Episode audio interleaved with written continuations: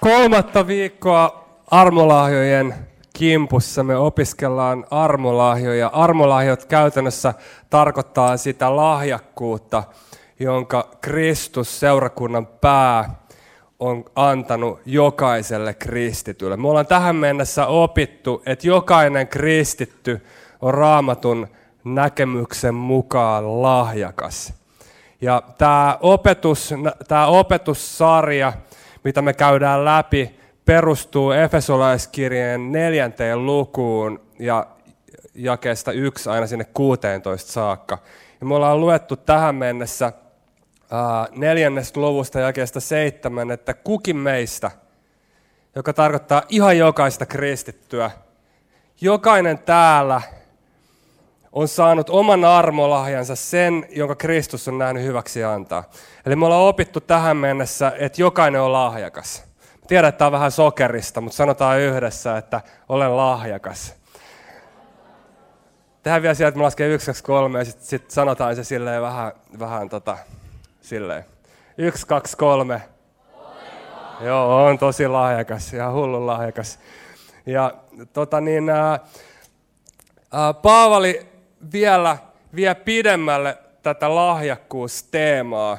Hän sanoo tässä myöhemmin jakeessa 11, että hän, eli puhuu edelleen Kristuksesta, joka on kaiken elämä ja hyvän antaja seurakunnalle ja kristillisyydelle, niin hän, Kristus, antoi seurakunnalle sekä apostolit, profeetat, evankeliumin julistajat, paimenet että opettajat. Eli Kristus ei ole ainoastaan antanut lahjakkuutta, vaan me nähdään, että näkökulma tässä on se, että kristitty itse on myös lahja. Ja mä tiedän, että tämä menee nyt tosi sokeriseksi, mutta sä et ole pelkästään lahjakas, vaan sä oot myös lahja. Niin eikö tämä nyt aika kova juttu, että me sanotaan nyt, että, että olen lahja? Oletteko te mukana tässä? Ei tämä niin vakavaa. Sanotaan 1, 2, 3, olen lahja. 1, 2, 3. Sä oot lahja ja sä oot lahjakas. Tämä on huikeeta. Mutta tämä on fakta. Tämä on fakta. Ää, ajatellaanko me itsestämme sen mukaan, mitä ihmiset puhuu meille, tai mitä me ollaan ehkä kuultu, tai mitä meidän vanhemmat on puhunut ää, meidän elämään, vai ajatellaanko me sen mukaan itsestämme, mitä Raamattu puhuu meistä. Raamatun mukaan kristitty on lahjakas, Raamatun mukaan kristitty on lahja, Raamatun mukaan kristitty on kutsumuksen ihminen, ja vielä sillä tavalla kutsumuksen ihminen, että sulla on osaamista toteuttaa se tehtävä, joka Kristuksella on sua varten varattuna. Ja tämä on se, sitä, mitä me ollaan tähän mennessä opittu. Eli tässä on toisin sanoen tämmöinen huikea potentiaali läsnä. Mutta tämä potentiaali ei ole olemassa turhan takia. Me kaikki ollaan luettu hi, ää, uutisista ja seurataan koko ajan kaikkien mahdollista tiedon jyvää, mitä me voidaan saada pakolaiskriisissä tai Suomen taloustilanteesta. Jos joskus, niin nyt on seurakunnan aika olla aktiivinen. Jos joskus, niin nyt seurakunta seurakunta ei saa istua sen lahjakkuuden päällä. Seurakunta ei saa haudata sitä talenttia, jonka Kristus on sille antanut, vaan seurakunnan täytyy aktivoitua. Ja tähän voi sanoa aamen, joka tarkoittaa, että joo, ihan, ihan hyvä juttu. Niin, niin äh, seurakunta on Kristuksen ruumis. Kristus on seurakunnan pää, ja me ollaan seurakunta, ja seurakuntana me ollaan Kristuksen ruumis. Ruumi silmentää sitä, mitä päässä tapahtuu. Jos mä haluan olueen, mulle tulee sellainen ajatus, niin mun ruumis tekee sen, menee jääkaapille ja avaa Finkfraun.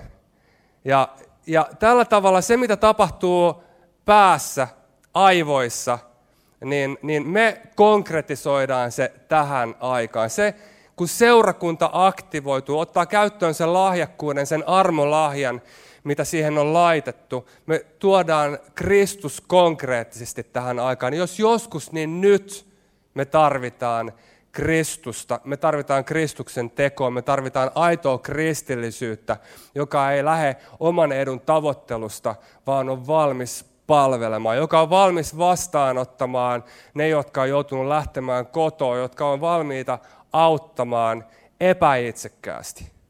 Jos joskus, niin nyt. Ja tämän kuuden viikon idea, miksi me käydään näitä armolahjoja, niin tämän kuuden viikon tavoite on se, että me voitaisiin aktivoitua meidän kristillisyydessä. Meillä on siis aivan valtavan paljon ladattuna. Meillä on lahjakkuutta, meillä on osaamista, meillä on, meillä, meillä on lahjoja huone täynnä. yksi Ylen uutinen tai, tai artikkeli liittyi siihen, että yhdeltä psykologilta oli kysytty tähän pakolaiskriisiin, että, että miten ihmeessä on mahdollista, että me katsotaan tätä samaa informaatiota, me katsotaan näitä samoja uutisia, me katsotaan näitä samoja kuvia, mutta reaktiot on niin erilaisia. Osa sanoo, että rajat kiinni ja marssii, että Suomi suomalaisille ja, ja, ja sitten osa haluaa antaa oikein kätensä näiden pakolaisten vuoksi. Miten on mahdollista? Psykologilta kysyttiin, että miten on mahdollista tämä näin kahtia jakautunut reagoiminen. Ja tämä psykologi sanoi, hänen mielestänsä vastaus näiden reaktioiden erilaisuuteen liittyy siihen, että ajatteleeko ihminen, että hänellä on varaa auttaa. Ajatellaanko, että meillä on varaa? Tietenkin hän selitti, että se, että ajatteleeko hän, että hänellä on varaa, liittyy siihen, että mikä on hänen varhaislapsuutensa kokemus. Varhaislapsuudella hän selittyy aina kaikki. Mutta, niin, mutta onko meillä varaa? Ja tänään, hyvät kristityt, meillä on varaa auttaa. Meillä on varaa siihen meillä on mahdollisuus siihen. Me ollaan hengissä. Niin kauan kuin meissä henki pihisee, niin meillä on varaa. Niin kauan kuin sulla on kaapissa kaksi paitaa, niin sulla on varaa antaa se toinen pois. Niin paljon kuin sä saat päivittäin syödä, hei, ei sekään ole huono juttu paastota yhtä päivää. Sanotaan, että niin kauan kuin sulla on ruokaa kolmeksi päiväksi viikossa, niin sulla on varaa antaa, sulla on varaa jakaa. Meillä on varaa jakaa, me ei ymmärretä, kuinka käsittämättömän lellittyjä ja vauraita me ollaan. Meillä on varaa auttaa. Me voidaan sanoa tervetuloa, me voidaan avata meidän kädet ja vastaanottaa niin kuin Kristus vastaanottaisi. Jeesus sanoi, että mitä teette yhdelle näistä vähäisimmistä, teette mulle.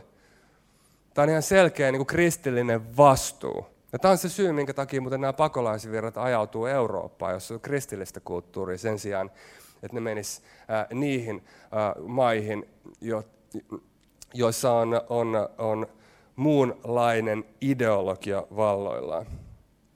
Toisin sanoen meillä on varaa, meillä on varaa auttaa. Mutta nyt tänään, mulla, siis tämä on nyt pitkälti paljolti sitä, mitä me ollaan opittu tähän saakka.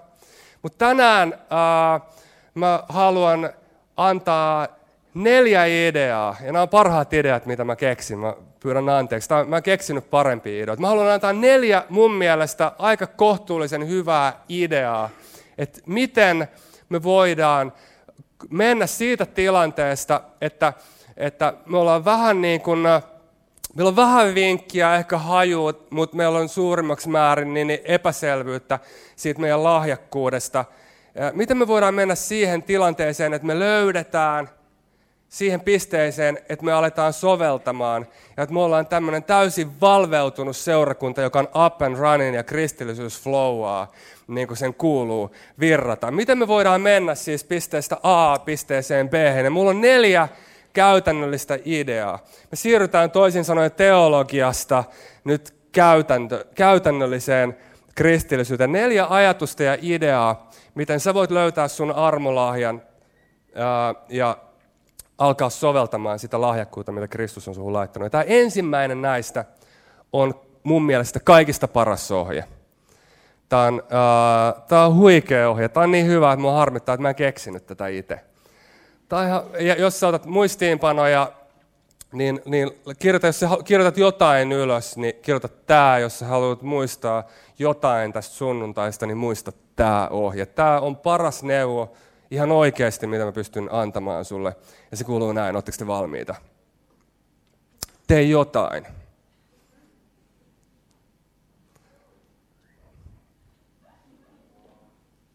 Tee jotain.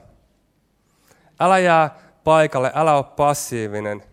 Kokeile jotain, hyvänen aika. Tämä on loistava. Tämä on syvällinen.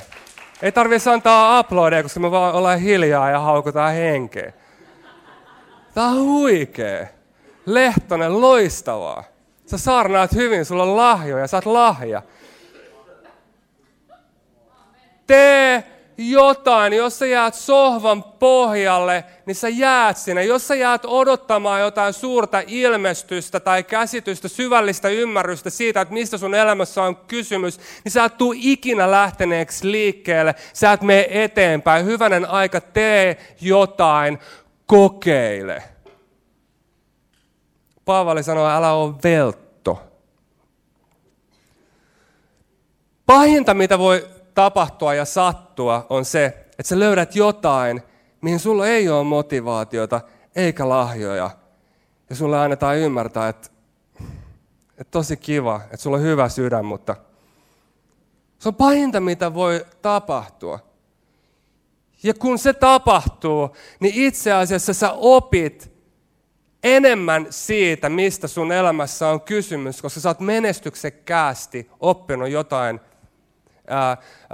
Thomas Alva Edison, tämä on klassinen tarina, hän oli kokenut, kokeillut yli 10 000 kertaa sitä, että miten sähkölamppu voisi toimia, ja hän oli epäonnistunut yli 10 000 kertaa, sitten hän olisiko ollut joku 13 000 kerta, kun hän onnistui sitä, sen, sen tekemään. Thomas Alva Edisonilta kysyttiin, että miltä susta tuntuu, kun sä epäonnistuit noin monta kertaa. Hän sanoi, että hei, mä kokeilin yli 10 000 kertaa menestyksekkäästi sitä, miten sähkölamppu ei toimi.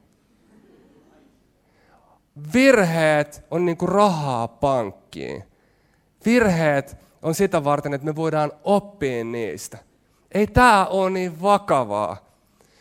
Kokeile jotain. Jos ei se mene kohille, niin kokeile jotain muuta. Loistava, lo, loistavaa saarnaamista. Jos sun auto on parkkiruudussa, niin voit sä ohjata sitä. Jos sä oot paikoilla parkissa, niin voit sä ohjata sun autoa. No et voi. Sä käännät rattiin, mutta se ei mene mihinkään. Mutta silloin kun sä lähdet liikkeelle, sä pystyt ohjaamaan sun autoa. Samalla lailla, kun sä oot liikkeessä, kun sä teet jotain, niin sä pystyt vaikuttaa siihen, mihin sä oot menossa. Älä jää sohvan pohjalle, pohjalle kokeile jotain, aktivoidu edes jossain. Vuosi oli 98, mä tulin Suhelle ja mä kokeilin jotain. Mä kokeilin pongorumpujen soittoa.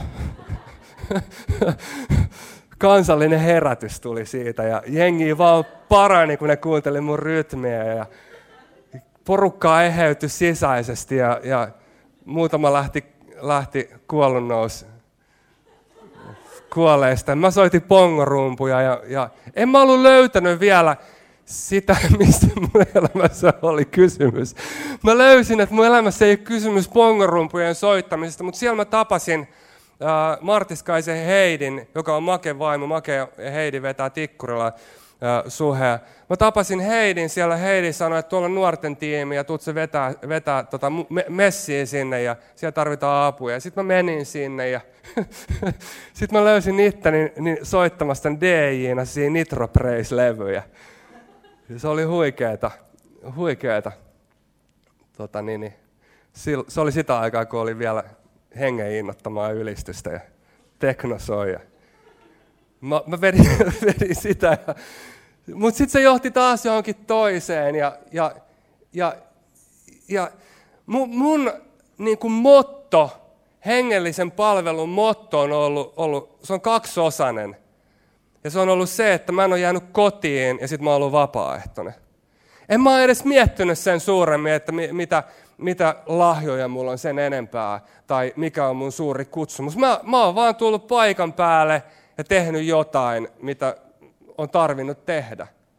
Mutta sitten toinen asia johtaa toiseen asiaan ja toinen asia johtaa toiseen asiaan. Yksi highlight, mikä on pakko jakaa teidän kanssa, me oltiin metodistikirkossa ja, ja tota, Suhe oli muuttanut Leppävaarasta tänne keskustaan ja me oltiin tuossa Fredalla on metodistikirkko ja me vuokrattiin sitä ja sitten siihen, ää, ää, mä tiedän, että tämä tarina saa näyttää mut hyvä, hyvälle, koska näette, miten nöyrä mies mä oon ja kaikkea ihan oikeasti näette.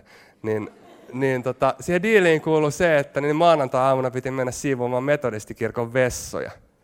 Ja arva, kuka meni siivoamaan ne. Älkää antako aplodia, että saisi mutta tuntea oloni huonoksi. Mä luulen, että silloin Ra- Rauno Kokkola sanoi, että tosta, nyt, nyt löytyi Suhelle, Suhelle hieno pastori. se on niin nöyrä, että se voi pestä vessojakin. Tämä on tosi outoa huumoria, mä pyydän anteeksi. Mutta tee jotain, koska se johtaa johonkin toiseen. Älä jää odottamaan suurta enkeli-ilmestystä, vaan tee jotain, älä ole passiivinen, älä ole veltto. Se on ensimmäinen kohta ja se on parasta, mitä mä voin sulle tänään kertoa. Mutta toinen asia on se, toinen idea, joka auttaa meitä käytännössä. Me kysytään, että kenellä on vastuu tästä prosessista? Kenellä on vastuu siitä, että me päästään Aasta tänne b Kenellä on vastuu siitä, että me päästään tietämättömyyden tilasta löytämiseen ja soveltamiseen? Vastuu on yksilöllä sekä yhteisöllä. Vastuu on sekä yksilökristityllä että Jumalan perheellä. Vastuu on henkilökohtainen sekä yhteisöllinen. Kysymyksessä on yhteisvastuu. Jos seurakunta, yhteisö toimii terveen dynamiikan mukaisesti, niin me huomataan osaamista meidän ympäristössä. Ja me puhutaan siitä, mitä me nähdään, ja me rohkaistaan niitä ihmisiä, jotka tekee asioita niin, että me ymmärretään, että siinä ei ole kysymys pelkästään luonnollisesta lahjakkuudesta, vaan siinä on jotain Jumalan antamaa armutusta. Siinä on jotain enemmän.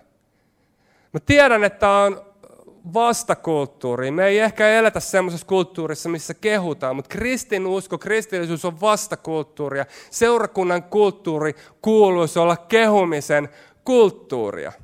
Ei se sun lähimmäinen ylpistö, jos sä sanot, että, että, niin kuin hyvin tehty. Mun kokemuksen mukaan äh, keskimäärin ihmiset ajattelee itsestänsä vähemmän kuin mitä heissä on oikeasti lahjoja. Tämä on mun kokemus. Jos sun kokemus on toinen, niin, niin ok.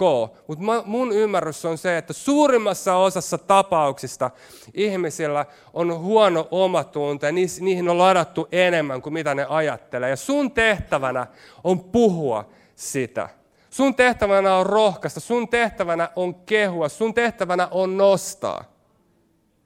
Tämä ei ole itse keskeistä jotain niin kuin aseman tavoittelua. Tässä ei ole semmoista, että meidän tarvitsee niin kyynärpäitteen avulla painaa toista alas tai niin kuin pelätä tai, tai, tai, tai niin kuin jotenkin juonia tai, tai puhua skeidaa selän takana. Silloin kun dynamiikka on huono, niin silloin me painetaan toisiamme alaspäin. Mutta silloin kun me puhutaan terveestä Jumalan perhe dynamiikasta, niin me rohkaistaan toinen toisiamme, me nostetaan, me tunnistetaan lahjoja, me, me puhutaan hyvää, me sanotaan, että toi on kyllä niin kuin hieno juttu ja tätä kautta me rakennetaan sitä, että armolahjojen löytymistä ja armolahjojen soveltamista. Eli sulla on jopa suurempi vastuu siitä sun lähimmäisestä, siitä sun kaverista kuin itsestäsi. Mutta sitten tämä toimii myös ikään kuin suojaavana, koska sitten on välillä ne muutamat tapaukset, joita mun eteen ei ole tullut juurikaan, että joku luulee itsestänsä liikoja. Myös silloin meillä on vastuu puhua totuutta toinen toisillemme. Ja sen takia seurakunta, perhe on niin terve paikka, koska jos sä oot individualisti, jos sä oot aina sellaisten ihmisten kanssa, jotka puhuu sulle sellaisia asioita, että sä haluat kuulla, niin se elät vaan jossain kummallisessa kuplassa ja sun elämästä puuttuu realismi. Sen takia kristillisyys on yhteisöllistä. Meillä täytyy olla yhteisöllinen meininki, missä me puhutaan ihmisille se, myös niitä asioita, joita heidän täytyy kuulla. Ja nyt äh, tää, mä otan tähän esimerkin, koska tämä saattaa tulla lähelle joitain, niin tämä esimerkki on 1800-luvulta.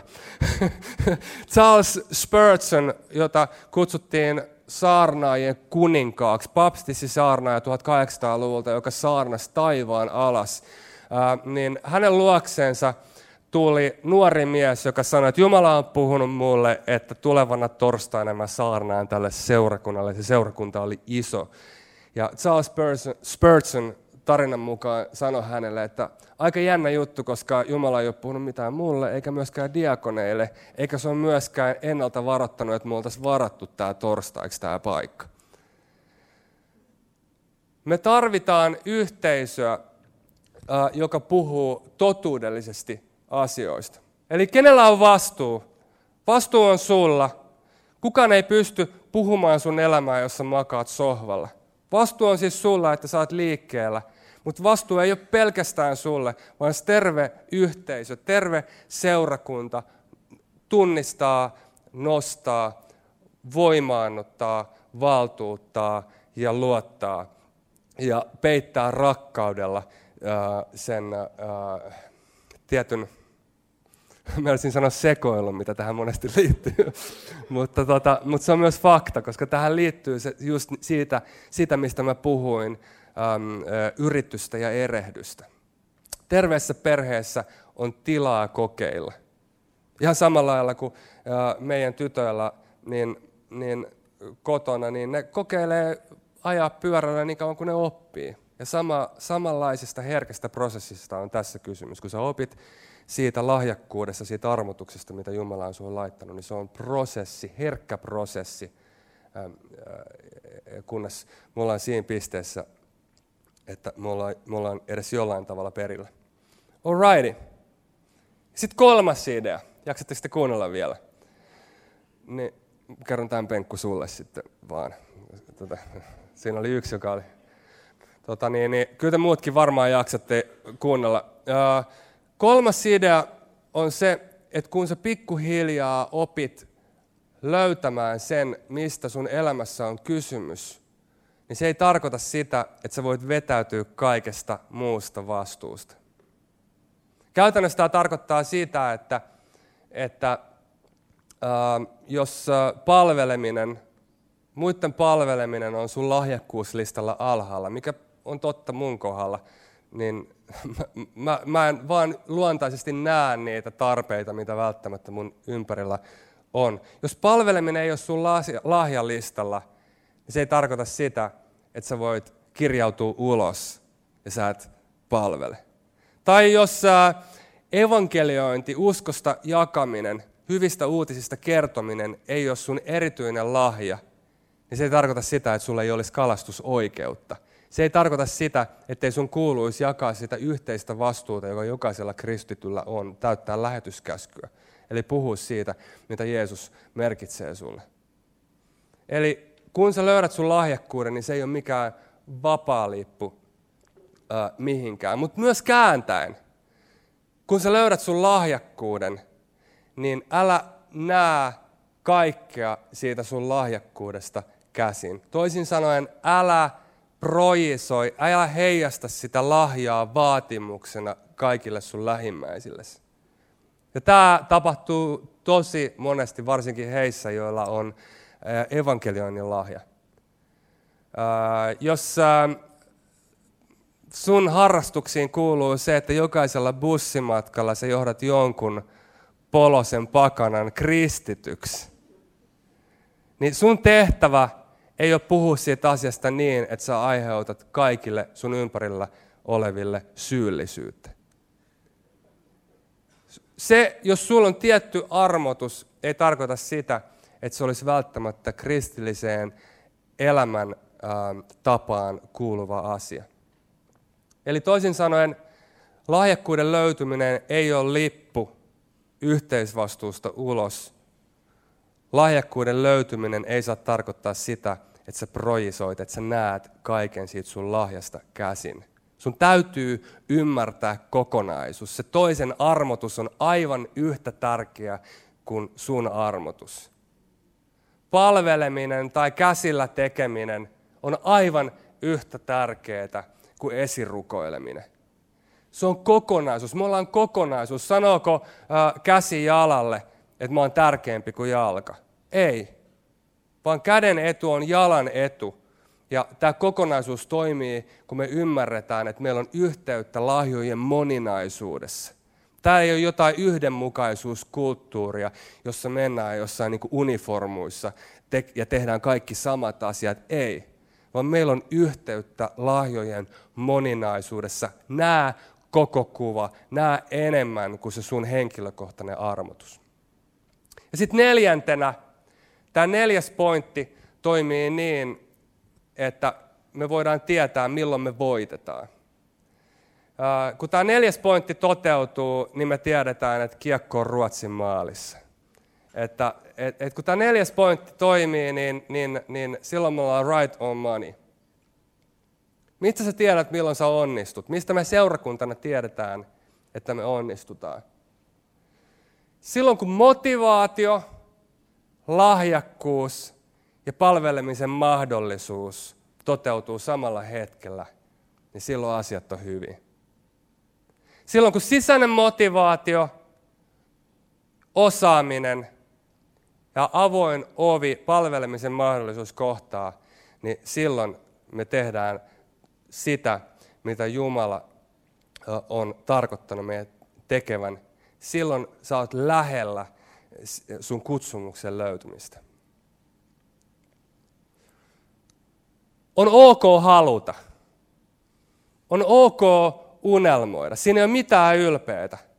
Paavali sanoi ensimmäisessä Timoteuskirjeessä kolmannes luvussa, että se, joka pyrkii vanhimpa, vanhimman virkaan, haluaa jaloon tehtävään. On ok haluta. Siinä ei ole mitään pahaa. Se on ihan ok, jos sulla on motivaatiota ja halua olla kansoja ja apostoli. Se on ihan ok. Siinä ei ole mitään ylpeitä. Mutta sitten, jos joudutaan siihen, sen tosiasian eteen, että sulla ei ole minkäänlaista lahjakkuutta siihen asiaan, josta sä, motiv- ää, josta sä unelmoit, niin me voidaan kysyä, että mikä sun motiivi on.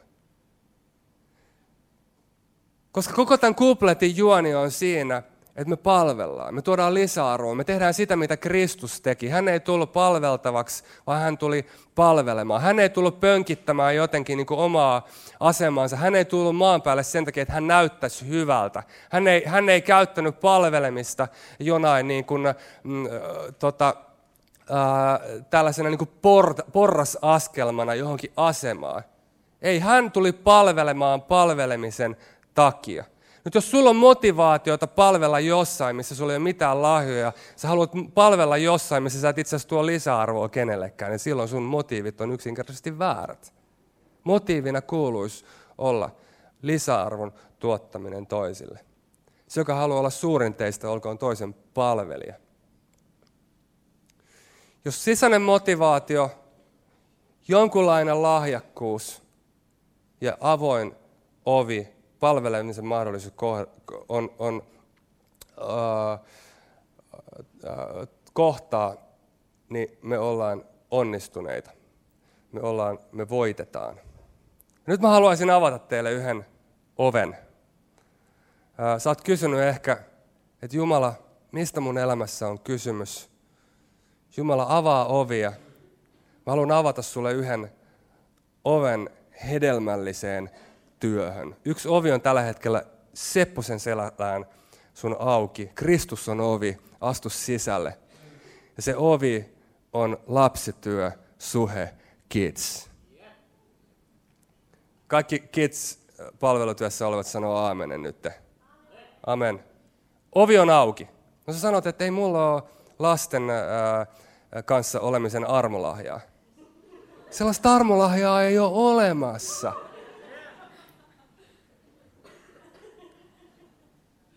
Se on sama kuin sä sanoisit, että mulla on itsekyyden armolahja. Kaikki ne armolahjat, me tullaan myöhemmin näihin lahjalistoihin. Jokainen lahja, mitä Paavali listaa, niin luonnolliset kuin hengelliset, niin viisauden lahja kuin opettamisen lahja, rukoilemisen lahja, aivan kaikki lahjat, mitä on olemassa, niitä voi soveltaa lapsityössä. Aivan jokainen. Jos sä haluat ja unelmoit, että sä teet sitä, mitä ää, Roni ja Liina teki, he oli johtamassa musaa ylistystä. Jos se on sun unelma, niin, niin mene vetämään ylistystä lapsille. Jos sun unelma on tehdä sitä, mitä mä yritän tällä hetkellä tehdä, opettaa, niin me opettamaan lapsille. Jos sä pystyt opettamaan lapsille, niin sä pystyt opettamaan myös aikuisille. Siinä on nimittäin semmoinen juttu, että koska me ollaan suurin piirtein aikuisia täällä kaikki, ja, ja nyt kun mä opetan täällä näin, niin, niin te olette tietenkin kohteliaita aikuisia, te voitte nyökytellä tälleen näin. Ja, ja suurin osa teistä ei lähde esimerkiksi kesken pois, koska te osaatte käyttäytyä. Ja, ja, ja kun mä sanon, että ottakaa muistiinpanoja, niin, niin te otatte kohteliaasti kännykään esille, mutta ette kirjoita sinne kuitenkaan mitään. Ja, ja, ja te olette kohteliaita ja me ollaan tälleen näin, että pystytte huijaamaan, että Lehtonen ihan kohtuullista työtä se teet ja sitten me mennään kaikki himaan, mutta se ei toimi tuolla toisella puolella. Se ei toimi lapsityössä, sä saat saman tien palautta. Jos sä opetat huonosti, niin siellä äänestetään saman tien ja sä, sä saat nähdä sen. Jos sä pystyt opettaa lapsille, niin sä pystyt opettaa kenelle tahansa. Jos sä pystyt vetämään ylistystä kenelle tahansa, niin sä pystyt vetä, äh, lapsille, niin sä pystyt vetämään äh, ylistystä kenelle tahansa. Jos sä pystyt syöttämään meidän kaksivuotiaista Ameliita keittoa, niin sä pystyt syöttämään sitä ihan kenelle tahansa. Lapsityö on niin kuin semmoinen niin kuin, varjeltu salaisuus.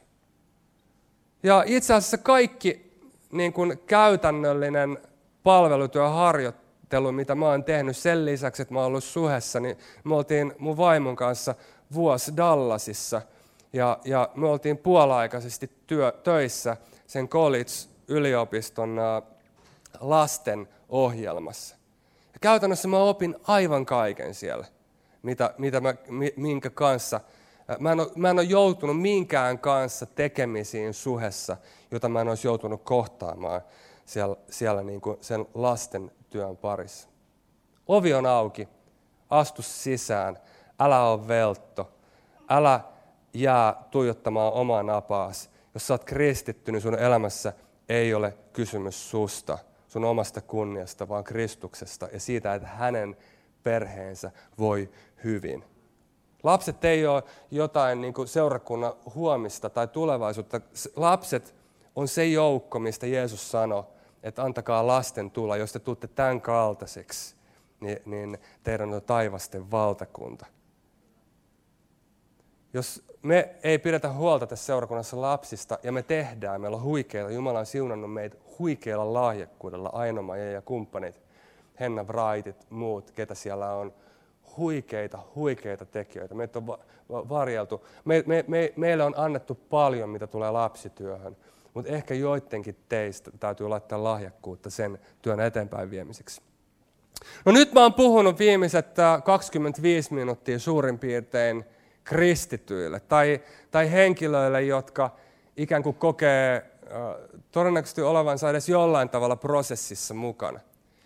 Tässä loppuhetkessä parin minuutin ajan mä haluan heittää muutaman ajatuksen sulle, joka et pidä itseäsi kristittynä tai ajattelet, että sä et ole tässä junassa mukana.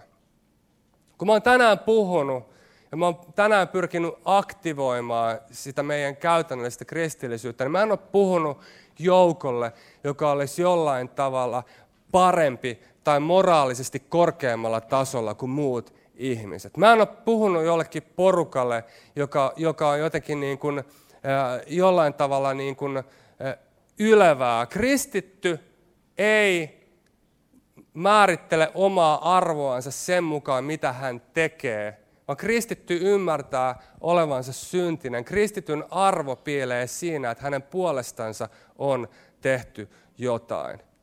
Jokaista kristittyä on palveltu parhaalla mahdollisella tavalla. Jeesus Kristus meni ristin puulle ja kuoli sen kuoleman, joka olisi kuulunut sulle ja mulle, jotta synnin kuoleman ja sielunvihollisen valta voisi kirvota meidän elämästä ja voisi tulla toisenlainen Herra taloon. Ja tämä on paras palvelus, mitä kukaan voi toiselle tehdä. Korkein mahdollinen rakkaus, mitä toisella voi osoittaa, on kuolla hänen puolestansa. Ja Jeesus Kristus, kolmiyhteisen Jumalan toinen persona, jättää taivaan kirkkauden, astuu alas maan päälle, tulee yhdeksi meistä, vaeltaa synnittömän elämän, ottaa koko ihmiskunnan syntitaakan hartioillensa ja kuolee ja kuolemalla voittaa kuoleman, jotta sinä ja minä voidaan olla tänään elossa. Ja jos sä koet tänään, että sä et ole kristitty tai sä ajattelet, että sä et ole tässä prosessissa mukana, niin, niin uh, pyhä henki on lähetetty. Jeesus sanoi, että hän lähettää pyhän hengen. Ja hän on tällä hetkellä ojentamassa kättänsä. Ja hän sanoi, että tervetuloa perheeseen. Hän on adoptoinut jokaisen meistä. Hän haluaa adoptoida sut. Ja se tarkoittaa sitä, että sä alat elämää elämää raamatun mukaan, evankeliumin mukaan yltäkyllästä elämää. Mikä siitä tekee yltäkylläisen? Se, että siinä ei ole kysymys susta, vaan sä elät jollekin suuremmalle. Se on elämä, joka on epäitsekästä elämää. Se on elämä, joka on huikeaa seikkailua. Mä oon niin täynnä sitä kaikkea hyvää, mitä mä saan päivittäin kokea. Mä seuraan Jeesusta. Voisi sanoa tällainen tunteellista päivääkään en vaihtaisi pois. Niin kuin vanha laulu sanoo. Nostaa seurakunta seisomaan.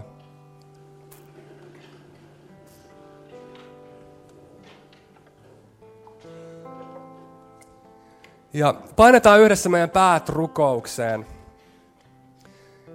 Ja mä haluan kysyä sulta, kuka tiesit, että mä puhuin just sulle.